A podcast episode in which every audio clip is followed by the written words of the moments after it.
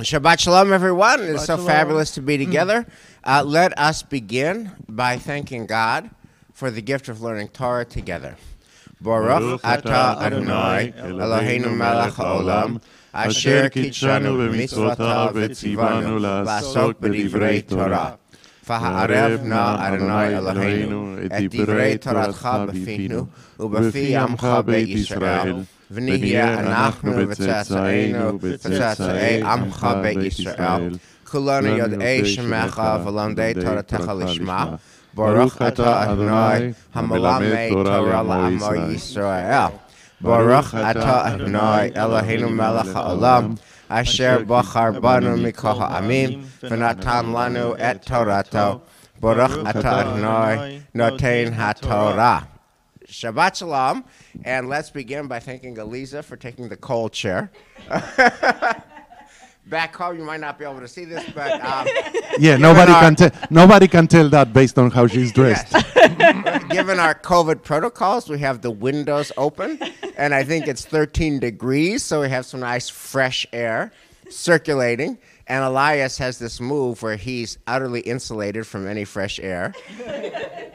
And uh, I think Michelle and Eliza swap seats, so now Eliza gets the 13 degree air. But I brought a jacket, so, So I'm ready. Anyway, Shabbat Shalom, everyone. It's so great to learn with you. I do not have a coat on. Yes, and you are farthest from the windows. Uh, so good Shabbos, everybody. Um, I wanted to. Uh, I, I, we have a treat in store. We have a presentation from Elias about his new shoes, but well, well we'll get to that in a minute. But I, I wanted to just kind of frame the basic uh, question for the day, and this is a question that I have been marinating on for about two and a half months. Um, in, in our sisterhood class, which meets on Tuesday morning, we've been studying uh, the book by Doris Kearns Goodwin, Leadership in Tumultuous Times. And she presents the rise to the presidency and then the presidency of, and by the way, how each of these figures had to overcome deep personal depression on their way to the presidency, and then the presidency of Abraham Lincoln, Theodore Roosevelt, Franklin Delano Roosevelt, and Lyndon Baines Johnson. And each of these four presidents has, at a high level, two dramatic things in common. Number one, they're amazingly impressive presidents and incredibly effective presidents in her phrase, tumultuous times. Abraham Lincoln preserves the Union. That's pretty good. He uh, emancipates enslaved people. That's pretty good, right? And yet, the other thing that they all have in common is they're not only not universally loved at the time, but they are hated by many at the time. So Abraham Lincoln preserves the Union and frees emancipated people, and you would think, oh my God, he's amazing, everybody would love him. No, lots of people didn't love him. Uh, Teddy Roosevelt at the turn of the century um, it be, really begins to grapple in a systemic way with economic inequality and the way that the Gilded Age and um, the you know manufacturing revolution uh, made many people very rich and even more very poor, and he begins to grapple with that, um, and he's hated by many. Franklin Delano Roosevelt deals with the Great Depression and Adolf Hitler. Um, he's loved by many and hated by many. And Lyndon Baines Johnson, um, according to Doris Kearns Goodwin, he passes more legislation that affects the lives of ordinary Americans of all races, colors, and creeds than any president in the 20th century, with the possible exception of, of FDR. Uh, the Voting Rights Act, the Civil Rights Act, uh, public accommodations laws, Medicare, Medicaid, uh, the Great Society, all this stuff. And he's so not universally loved. He messes up Vietnam, obviously. He's so not universally loved that he doesn't even run a second term, right? So here's the questions I wanted to ask you to think about. Um, what is it that makes a leader very effective? What is it that makes a leader very beloved? Is it possible for a leader, any leader, to be loved by all? Like, is it possible that a leader leads and the constituents that live during that time say, oh my God, this leader is amazing. We all love this leader. Is that even possible or is that impossible? And what's the relationship this is at a high level. What's the relationship between being an effective leader and being a beloved leader? And the last point of departure is after marinating on the American experience, of course, I went to the Jewish experience, to the Torah. We would all say that the greatest leader in the history of our people, by far, no question, is Moses, Moshe Rabbeinu, right? And yet, just to end this framing, when um, when Aaron dies, Moses' brother, the priest, it says, Vaifku kol b'nei Yisrael. All of the Jewish people mourned Aaron for 30 days. When Moses dies, there's no kol, there's no all. It just says Vaifku b'nei Yisrael. Uh, the Jewish people, some of the Jewish people, not all of the Jewish people. And the commentators point this out, and if you look at Eitz Chaim Chumash, and the sheets are attached in the, in the text, they say, hey, when Aaron died, everybody, right, left, and center, said, oh my God, there will never be another Aaron. Oh my God, Aaron, how are we going to live without Aaron? When Moses died, there were people who said, it's time. It's time. Wish him well. It's time. So, those are my questions, colleagues and friends what makes a, a leader effective, what makes a leader beloved, and what's the relation between the two. Um, and with that, Elias, um, can you uh, take us away? Yes, so um, I cannot start in any other way than not addressing my fans. So, uh, you know, some people mentioned that they couldn't see with the camera, so I'm going to get closer. Obviously, my socks today, you know, are not unusual, but what I have today is my shoes match my belt. All right? so, colleagues, so that's another fashion statement here. So, thank you, everybody. And uh, that So- being said, yeah, now we can start with the camera up. Uh, it's it's a fantastic question what you are asking, Wes, and there is so much to discuss, and there are so many things to come in mind that come in mind to my mind. So, a few funny examples. So, for example, you know, in my house we have Mikey and David, and Lorena and I. Lorena is more strict. I have to admit that she's a great, great mother, and I'm, you know, I'm the guy like, hey, Dad, can we stay up late tonight? We have nothing to tomorrow. Yeah, of course. Guys, go to sleep, Lorena. So, you know, the boys want to hang out with me, of course. So that's the difference between Aaron and Moses. You know, Aaron was the guy who allowed everybody to have booze and to have, you know, the, the golden calf and to have, you know, parties until three in the morning. And, and then Moses comes and says, hey, you're all wrong, you're going to die. I mean, of course he's, of course he's going to be more beloved, all right? So, you know, it, it's, joke aside, it's, it's, the leaders who are effective, sometimes they have to really tell the truth to the people. And many people don't want to see that. And that's perhaps the, the issue with Moses and Aaron. Just one interpretation of that, you know? Okay. Yeah. Um, colleagues, what are, at a high level, what are your, your, your preliminary thinking about this? Dan? Wait, wait, wait, wait. Oh, wait. yes. It wasn't high level what I said? No, that was very. okay, I want to say something. You know, you're you are a great you are a great leader. You are beloved by everybody. You're a great leader. That makes me higher level. yes, that's it. Well, fir- first of all, I think it's important that you went first because Aaron was uh, was uh, you know was la- was a Levi, so that was important. Um, and I was thinking about actually to continue the discussion about Aaron. I think what made Aaron more beloved than uh, Moses was that Aaron didn't have to make big decisions. Right. Right. He was. I mean, he was. He was a Kohen, but he was a functionary. He really didn't have to say. He didn't have to make. Um, you know, he had the call about what, what, what to do when the people, you know, rebelled, but it really, uh, but he really wasn't, he really wasn't in charge really at that, you know, at that point. He wasn't really the official leader at that point, and that made him, I think, that made him a little less, um, less of, a, of an absolute, uh, an absolute leader. Um, so I want to just to sort of to bring that to the fore, and I think that you know there are people that can be leaders uh, in certain ways that kind of hide behind not not having to you know put themselves out there, not having to um, make you know be the public face. Um, uh, so that that you know the, um, in other words, they just they really they're functionaries without actually having real responsibility. Dan, so let me ask you. Let me just uh, go further on that one. Um, does that suggest that if if your leadership means you know making real choices and encouraging your people to make real choices and saying no to the three o'clock in the morning party, etc., that that's in, incompatible with being beloved. In other words, what your comment suggests that to exercise real leadership is almost by definition to not be capable of being loved by everybody because to exercise real leadership means you have to say no, you have to confront hard choices, you have to make people confront trade-offs and sacrifices, and they don't like that. People like yes, they don't like no. Right. And therefore, part of a leader's job is to know you're not going to be loved by everybody. Yeah, I, I would say absolutely, absolutely. Yeah. Michelle? Elias, thank you for the opening of class today. You totally lifted my spirits, and I, I think you're certainly right on about Aaron. I mean, when Moses comes down the mountain, Aaron has totally given in to everything. It's really exercised terrible leadership there. But if somebody doesn't say no, of course you love them.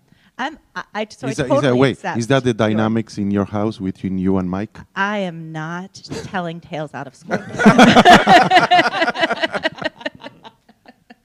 um, but so I accept that read a thousand percent. I, I couldn't agree with you more. I, it's actually the read on Moses that I'm struggling with because I find, you know, the commentators and you this morning, Wes, have made such such big hay out of the word kol, right? And of course, that's what commentators do. They say, look, it says kol there, it doesn't say kol here. But I'm wondering about Moses if it's not a reflection on how beloved he was or how not beloved he was. Although, of course, you know, Moses, from the moment he's identified as a leader, does not seem to anybody to be cuddly as a leader. He himself says, like, I don't know how to do this thing.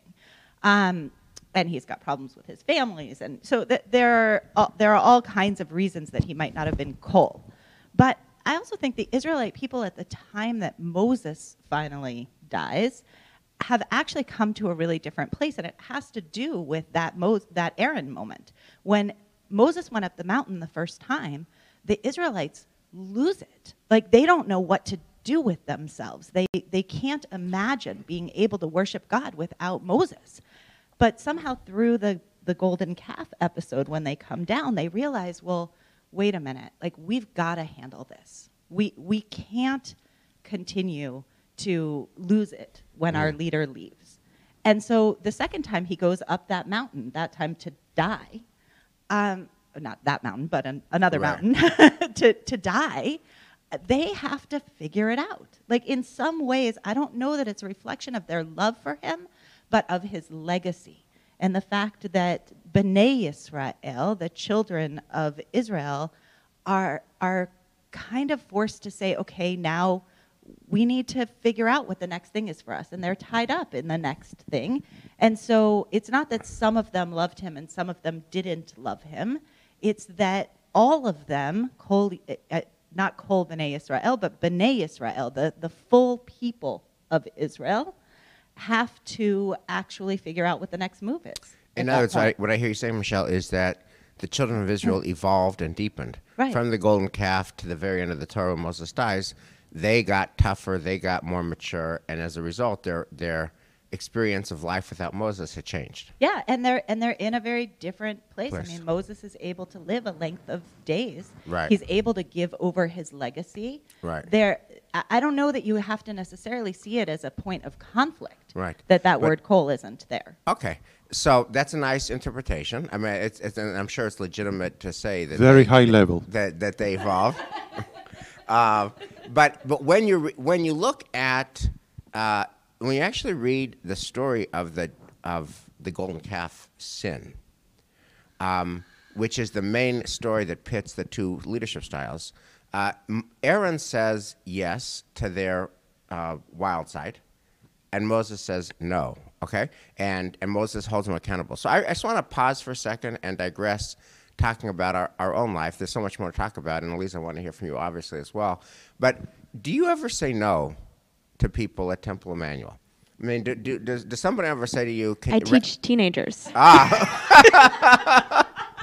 So talk about that. I mean, can can you say can you say no in ways that they uh, that that that they respect? How do you say no, a principled no, in ways that is it possible to say a principled no in ways that don't cost you affection and, and love? And can you talk about the relationship between our saying no and our being less loved?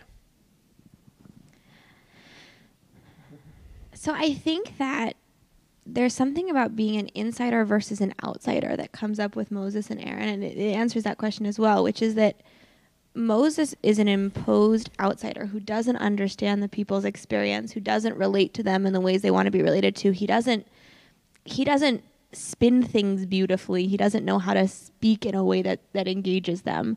And in every every encounter he's the outsider imposing an outside will. It's not even his will, it's an outside will of God that they haven't experienced yet. Um, and I think that that dynamic Aaron's an insider, a total insider.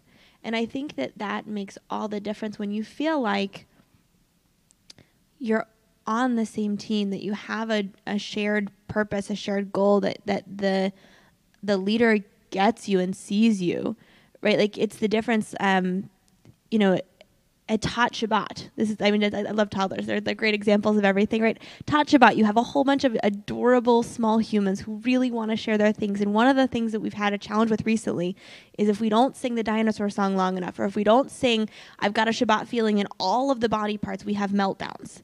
And there's a very delicate balance of getting a toddler to be like, we're going to move beyond the dinosaur song without a meltdown. For those of us who don't know what the dinosaur song is, namely all of us, what's the dinosaur song? There's a dinosaur knocking at my door. Knocking one, two, three. There's a dinosaur. Anyway, that's it's a That's crowd what I- favorite on Tot Shabbat. It looks like it looks like you are the only one who doesn't know. okay. and and you have to sing that at length, or else you have. a we have yeah we have very we it's it's very important the toddlers are very attached to their rituals it's very important and and one of the things that we've experienced recently is like if you don't get enough of it we have meltdowns um, and it's like actually i kind of feel like we should make temple emmanuel commercials of these meltdowns because it's like i need to sing more shabbat songs it's just like the belt the best meltdown ever um, but but I digress. The point is that you can right. There's a way if you just say like, no, we're not doing that Shabbat song. You're guaranteed meltdown. If you say like, really great, we'll come back, or you engage like, I hear that you want that, and I see that you want that, and w- is it okay if we sing this other song that I know you also really like? You can get toddles to move along. It's the same way with with teenagers. The same way with adults, right? We want to be seen. We want to be heard, and and if the no is I see you. I can validate why you want that. And here's what I'm thinking about. How about if we? It's a really different feeling than you're wrong, no. And I think Moses kind of suffers from the Right. You're wrong, no. By the way, Alisa, thank you. It's like so much to think about and so profound, and it explains it, it explains something that is true about our fair city of Boston that I've never totally understood, but you helped me frame it, which is Boston mayors all have Boston accents. Right? Boston mayors all have Boston accents. Mayor Menino, may he rest in peace, had a real Boston accent. Mayor Walsh has a real Boston accent. And I think the, the Boston accent is like it's a an insider outsider thing. Like I'm of you and I'm of you. And, and that's really helpful. Elias, you were going to say. Yeah. So um, from early age, I loved I loved um, singing in synagogue. All right, that that has been always my passion. I, I found the combination of singing and Jewish music the, the, the, the path for me and my calling, and uh, uh, so I've been always enjoy this in, in all the aspects. But the the aspect that I enjoy the most is that sometimes people come to me and they say, Cantor, why are you singing that melody? And I said, it was Wes's decision. It wasn't my decision. or sometimes they come and they tell me, Cantor, how is it possible that my kid is not reciting the 36 verses of the Haftarah and, and you're only teaching half? Wes's decision. It wasn't mine. so, you know, I love that. This idea that I can smile and sing and teach and nothing bad happens to me. and all the hard and all the hard decisions are on you. So I love that. Thank you, everybody. Uh, It comes with being a Levi. right, right, right. No, but, but now on a serious note, serious note, um, I think that what it's really difficult to master in general is to have the combination of being strict in a lovingly way. for any leader, the biggest challenge is to be able to show the truth to people and to be strict and say, okay, here's the line, but doing it in a lovely way. And the, the, to be able to, to, to craft that is the most difficult thing. Mm. Right, and and if you think about the sin of the golden calf, you have you have lovely way but not strict, and you have strict but not lovely way. I mean, Aaron just says when they say we want an idol, he says, "Give me your gold, and we'll make the idol." And you have Moses who comes and you know kills a bunch of people and has them kill other people, et cetera, et cetera. So, so h- how you do strict and lovely at the same time? So, can I ask? So, Yeah. I have a question about the gold. So, golden calf incident is always read as very bad, but to me, it's it's very good. And I think the reason it's very good, and I'll, like it goes counter to everything, but but Aaron sees that the people are never gonna accept God. They're never gonna accept what Moses is telling them unless they have their own personal experience of why they should follow God. The positive hasn't worked for them. The pro, you know, God saved us is not working for them. They're just like still very ornery and it's the experience of putting together that calf and the consequences that follow that I think shift the narrative in the desert. And so I think Aaron is actually a really very savvy leader that he understands and he's like, "Okay, this is the only way we're going to get there. I'm with you." Or he understands that he has to survive this mm. and the people are out of control and there's a time to pick your battles. What's really interesting, I just went looking through this text. Did you include the Rashi and I'm just not seeing it here? Because one of the things that I noticed about the Rashi with Moses uh, when I was studying it online is that Rashi makes a big deal not out of the kol, but out of B'nai Yisrael. And the idea that the he had all the men with him, Moses was got all the guys, but the women, he says this is actually a gendered thing. And if that's the case, if we can go back to all the, in this case, it's specifically B'nai Israel, the sons of Israel, um, whereas before it was Kol, that means the women too, then actually the women's participation in the golden calf becomes actually really relevant. What did the women do? They gave over their jewelry. They, they gave something of themselves, and therefore Moses is coming down and saying no to the golden calf was essentially a rejection of what the women felt that they could give to God's worship. Uh, we could go probably deeper there, but it, um, do we have the text? Yeah. Well, so I I don't have that. I didn't, I didn't bring that Rashi, but but just based on that Rashi, I guess here's a, here's a, here's a question that follows from that, which is, we live now in the age of identity politics, where what matters is not just your position on different issues and your and your convictions, but your gender and your race and your color and your creed and your personal identity m- matter even more than or as much as uh, it pr- probably more than uh, the content of your positions. So um, how does all that factor in? Yeah, so I, I found that really fascinating. Dan, go ahead if you wanted to. Want Lord to- Nelson, yeah. I want to go back to that because I, th- I, I I'm going to disagree with Rashi. I mean, it's, it's it's an interesting read, but then it's, you know he's also ignoring the, the grammatical import of the Hebrew, which which is B'nai always includes everybody. Right. And I was thinking about uh, that with Aaron, it's Kol B'nai Israel, because with Moshe, no one um, nobody rebelled against Aaron. But with Moshe, you had those two rebellions. So, you, so au- automatically, it was not Kol B'nai Israel. Think about if you are, you know, if you are the descendants of Datan and Aviram all those people, then you're going to have for the for millennium uh, going forward, you're always going to have something that's not. Uh, that, that's going to not be a good feeling about about what Moshe did, right? Right. And uh, so, so it's kind of like the Hatfields and the McCoys. The Right. other thing I was thinking about in lead, terms of leadership style, if we think, if we look at even think about this week's parsha, we're talking about Yosef, Yes. right? So now we're talking about Yosef, who becomes a leader in a foreign land, right? Right. But he's a leader, and look how, and you, this is what you spoke about uh, recently. I forget when, but it was just very recently talking about about. Oh, it might have been last night. About it's about about re, about revenge. About about whether it's mo- whether Joseph is using his position of power Right. to be vengeful against his brothers. So it's so Yeah. sometimes using using your using your leadership position um, in an inappropriate way is also uh, a way that, that you Yeah, don't so- become beloved. Yeah, so let me let me just I want to thank you for that, and we'll come back to identity politics in a second. But I want to just t- the Joseph story, which I brought, is not only because it's in the portion, but also because it's a crystalline example. It's just a perfect quintessential example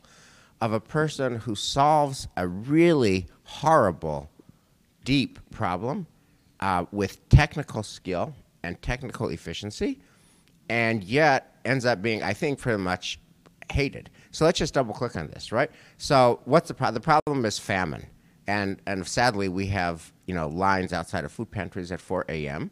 Um, I remember reading um, uh, this book about Nor- uh, about North Korea uh, during nothing called Nothing to Envy by Barbara Demick. Nothing to Envy, and it talks about like what's the experience of famine. The experience of famine is, first of all, it goes on. So you like your cupboards are empty and you can't go to the grocery store because there's nothing in the grocery store, and you're getting hungrier and hungrier and hungrier, and you're eating. You know, you eat through all your supplies, and then you eat through the canned goods, and you're hungry. Mom, I'm hungry. Dad, I'm hungry. Mom, I'm hungry. Dad, I'm hungry. I'm hungry, and it's torture. It's torture, and and nothing to envy by uh, about North Korea in the '90s. Millions of people in North Korea die and and this writer uh, gets narratives of, of what it's like. This woman describing the death of her husband from hunger, and as he lays in bed, he's just fantasizing about you know about food and soup and wontons and rice and the kinds of food that he used to love, and he dies fantasizing, and he's emaciated, and millions of people happen too. Okay, that's Joseph's very serious pandemic of hunger. Okay, he solves this problem. And, and because he solves this problem, uh, Egyptians can eat. And according to the narrative of the Torah, they're the only people who can eat. Everybody else has to come to Egypt to get food, right? So you would think here's a guy who solves the worst problem ever, like dying from hunger is the worst, right? And he solves it in a colossally successful way. We have food, and in fact, we're the food capital of the world, and we have enough for the world. And you would think the guy's beloved, but uh, the, the, the, the text suggests that uh, he's hated, and that when he dies at the beginning of Exodus, the Egyptians can't wait to enslave his descendants. Uh, so There's uh, a missing yes. part of that story, though. Right. Okay. So, uh, Look, just uh, yeah, he he solves it very well, but he also moves Egyptians out of the choices. You know, he takes them out of Chestnut Hill and Newton and moves them in like into uh, the least choice. I mean, it's like worse than any of the worst neighborhoods in Boston. It's it's not farmable land. It's not land that can support their missions. And he puts his family into these beautiful mansions that he's taken from other people. And then he it, he's not equitable in his approach. So on the one hand, yes, he saves everybody from famine. On the other hand, he creates a lot of resentment and anger and and very likely his actions and his discrimination against Egyptians and his his favoring of his family over the Egyptians probably creates the kind of resentment that leads to enslavement. right. Yeah, and also, by the way, I mean, he effectively enslaves the Egyptians, right. right? Yes. So I, I think that's probably the more significant challenge is they started out having their own, you know, their own life, their own ability to control their destiny, and then Right. they end the famine completely enslaved to the government of Egypt. Right. So I, want to yes. So and if you look, just uh, just to, for a second, uh, this is the first page, page one. Uh, the way that the Torah frames the severity of the famine uh, and the process where Egyptians say, hey, "We're hungry. Can we have food?" and he says, uh, "Give us your money," and they give him their money. And we're hungry. Can we have food? We're out of money, then give us your animals. Okay, here's our animals. We're hungry, can we have food? Well, then give us your land. Okay, here's land. And now they've given all their food, all their animals, all their land. We're hungry, can we have food? Yes, but you have to become slaves. And the first slaves to Pharaoh are the Egyptians. Avadim Hayinu, the first, Lafaro B'Mitzrayim are Egyptians. Egyptians are the first. And the way, and Elisa, this is to your point, the way that it's framed at the beginning is so Joseph settled his father and his brothers, giving them holdings in the choicest part of the land of Egypt, in the region of Ramses. Um, Joseph sustained his father and his brothers and all his father's household with bread down to the little ones. And then you get the end of the story, which is the Egyptians become slaves to Pharaoh in Egypt. And then at the very end of this, um, you you know you have Vahayinu Avadim LaFaro. They become slaves to Pharaoh.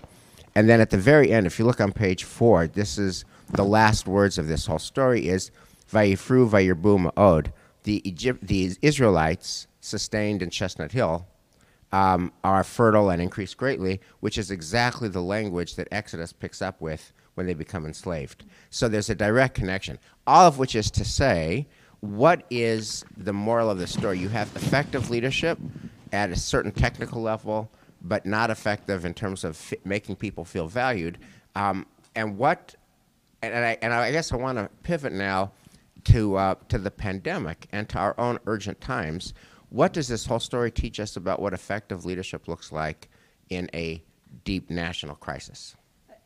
Can I just Yes. linger for just one moment back By all Joseph? means. Because I think some of the lack of Joseph's effective leadership, or at least the lack of his ability to become beloved by the Egyptians, has to do with his own personal characteristics. And you know, there's a lot of Animal Farm esque stuff going on here. Like there's the ideal that we're all equal and we're all going to get a particular share of this bounty that has been saved up, and then there's the reality that actually my family is going to get the favor Right. ahead of the other um, of the other people. And I think time and time again in history, as we've seen those who have sort of ideals of egalitarianism and ideals of equality in terms of political government, that those wind up becoming eroded by some basic human instincts to take care of me and mine. And you talk about the pandemic. Right now, the article I read yesterday was all about vaccine distribution. Say more. And how, how are vaccines going to be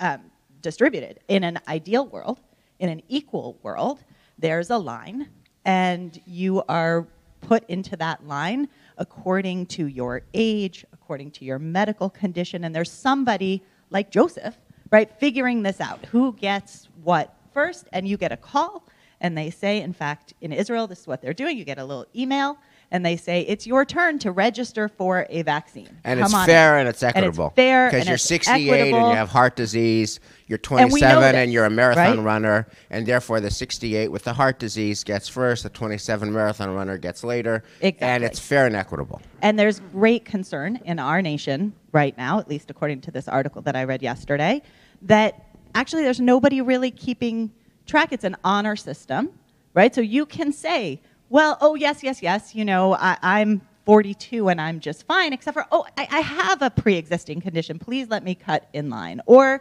Actually- perhaps money Yes. can, or perhaps it, you don't even have to have ranked I if read, you know I the right person. I read an article last night before Shabbat. Uh, that, You are so holy yes, that all you study is, all you thing you read is Chumash on Shabbat. that's it. and uh, it was about your beloved land, California, Yes. where very wealthy people are calling hospitals to say, if I give a big donation to the hospital, Correct. can I get the vaccine?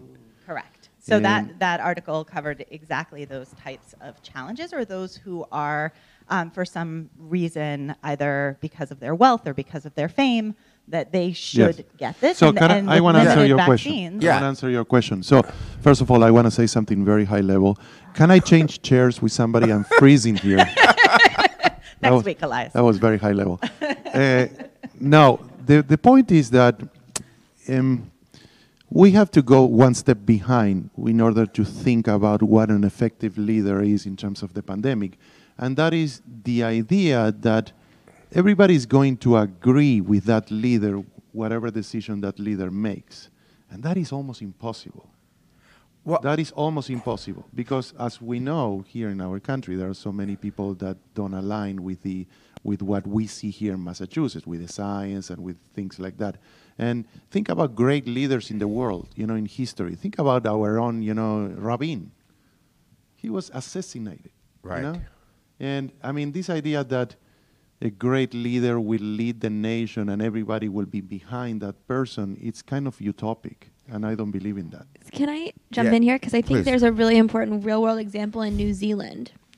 Like, I think, yeah, I know it's freezing in here. Um, I recommend bringing a winter jacket. Are It we makes the stopping clothes. the Turns out Talmud there classes? are no chairs. You Are we stopping Talmud classes for a while? Yeah. So anyway, so the Prime Minister of New Zealand really put in very strict preventative measures and ground the economy to a halt and put everybody on lockdown. And interestingly, she was the only country in the world where there her her approval rating spiked afterwards. Like as opposed to every other country where people are resentful and angry, she managed to create a narrative of positivity and and people working together and joining together and as a result they were able to really quell their spike and have had incredible success it's interesting that i think and I, this is like a, a gender question too right I feel like if she was a man, there would be a lot more discussion around the world about like looking at her policies and trying to emulate her policies. I feel like the way that she created that was very much she very much was uh, put herself with the people. She very much created an equitable structure. She very much made it clear that she was with everyone, and that was it. That was the that was what made it So, successful. So can I ask you a question? That that feels so. You know, it sounds like um, she was fair. She was equitable. She created a positive energy narrative. She got people to buy in. Right? Um, why isn't that done more often? Why like why would Joseph do this? Like it's it's almost it almost feels predictable that if you're going to steal people's land in Chestnut Hill and give it to your family, um, that it's not going to end well. Um, and yet, that model seems to be more common than the New Zealand model. Why is that, Elisa Berger? Well, I think Joseph, in many ways, is reenacting the trauma of his childhood. Only now, instead of being the recipient of favoritism, he's giving that over. Um, and I think that many of us, right, are limited by what we have seen and what we've experienced. Certainly, if you grew up in American politics, it would be hard to imagine a political world in which everyone's working together and in which we are reaching across a divide to to create shared hopes and, and dreams for the future. That's just not what we see. So we're and we're always reenacting the traumas. Yeah, and also so. also something Yeah. that is very important that we can tap and, and perhaps not part of this discussion is this idea that power in many in many cases corrupts. Right. Right. And for example, it comes to mind right right to me. Um, more than a decade ago, Brazil had a president called Lula da Silva, and Lula da Silva won an election with 85% of the votes. A legit election? Yes, 85% of the votes. Where, where do you see that? It's impossible. And then years later, he was very corrupt, and he had many many troubles with the with the uh, with the law and many things that he did because th- that power, that ability of being seen by 85% of the people, you are a great leader, really got Correct. to his mind. And then he was, you know, that's it. Now on the on the like Joseph, now we have Bolsonaro in Brazil, who is, sorry, horrible leader, and he's exactly on the other side, exactly on the other side of the spectrum in terms of ideology. So you know what what is a great leader, what corrupts the leaders into power, and what happens after them, like Yeah. Joseph. But So I I wanna- I can was we just- return to Moses for one second? Okay, Can we do, Yeah. before we we're still on Joseph for a second because I want to. Uh, Joseph, um, it reenacts his trauma. Uh, Joseph favors etc. And here's my question: Why doesn't Joseph know better? Because Joseph, the, the the Torah constantly says that God is with Joseph, and he, he's he's a man of faith. And when he he forgives the brothers at the end, you know, you sold me into slavery. But God, God sent me here to preserve life. So here's he's a man of faith. He's a man of God.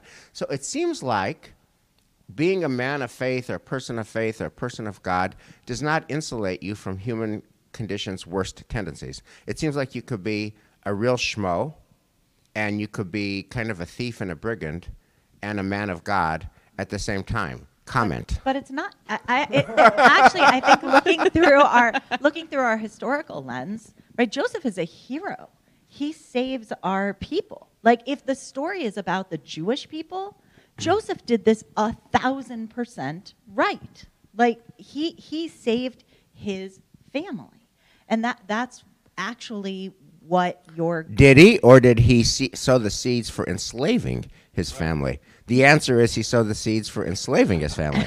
Sorry, Michelle, where are you getting Obama. Michelle with by this? the way, was God's plan all along. It's very cold. Let's finish to the class here. right? No, actually, look, I think I think that the focus on our tribe, right, is actually something to be lifted up, to be valued, to be honored. It's certainly, I mean, when you Elias speak about the Jews of Argentina and that kind of community connection that you felt growing up there. I mean, I see Joseph trying to to make that happen. And in some way, Elisa, to your comment, you know, he experienced that, but except for he he didn't experience that. In some ways, he was the outsider with his family. And this now enables him to be like fully embraced and accepted and loved by his family which is what he sets his sight on and perhaps loses sight over leadership of the, the world. I know, but Michelle, a question for you: What's the cost of saving your own family when you Well, don't look clearly around? it's. Right. when you don't look around and, Right. and the others are suffering because you are saving your Right, family. and, in a and I think way. that's I think that's why in the Talmud it says that you know the priority is for Jews to take care of other Jews, but you can't only focus on that because Right. if you only focus on that, then you risk putting Jews in more danger because you haven't taken care of the world around Oh, you. okay, so guys, so here's here's how I'd like to end this class. We've talked a lot. We've talked about Moses' leadership style, and Aaron's leadership style, and Joseph's leadership style, um, and they all they all live in tumultuous times, to use Doris Kearns Goodwin's phrase, and we have the pandemic swirling in our background and issues of equity and distribution and vaccination, which are literally life and death issues. Here's my question: When you look at these cluster of texts, what's the essential takeaway? If you come home and your loved one says, "Hey, what did you talk about in Talmud class?" What's the takeaway? What would you say is the studying the leadership styles of these biblical heroes, um, and, and and connecting it to the pandemic that we're in now? You know, it's 13 degree air in our room, and you're wearing a jacket uh, because that has to be. Uh, what's the message of these texts to our time? I'll start with you, Lisa. We'll just go around. In a word, what, or in a sentence or two, what's the message of all this to our time? Know from whence you come so you can chart a potentially new course or be clear if you're charting the same. Elias. Being a leader is very hard. That's the reason I'm a cantor.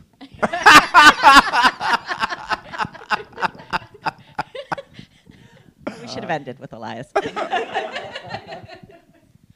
um, that being a leader means that you won't be loved by everybody as long but it's important that you have everybody's everybody's best interest in your heart and your mind And I, I wanted to return back to Moses for a similar reason. It, I don't know that Moses cared whether he was loved or not. Mm.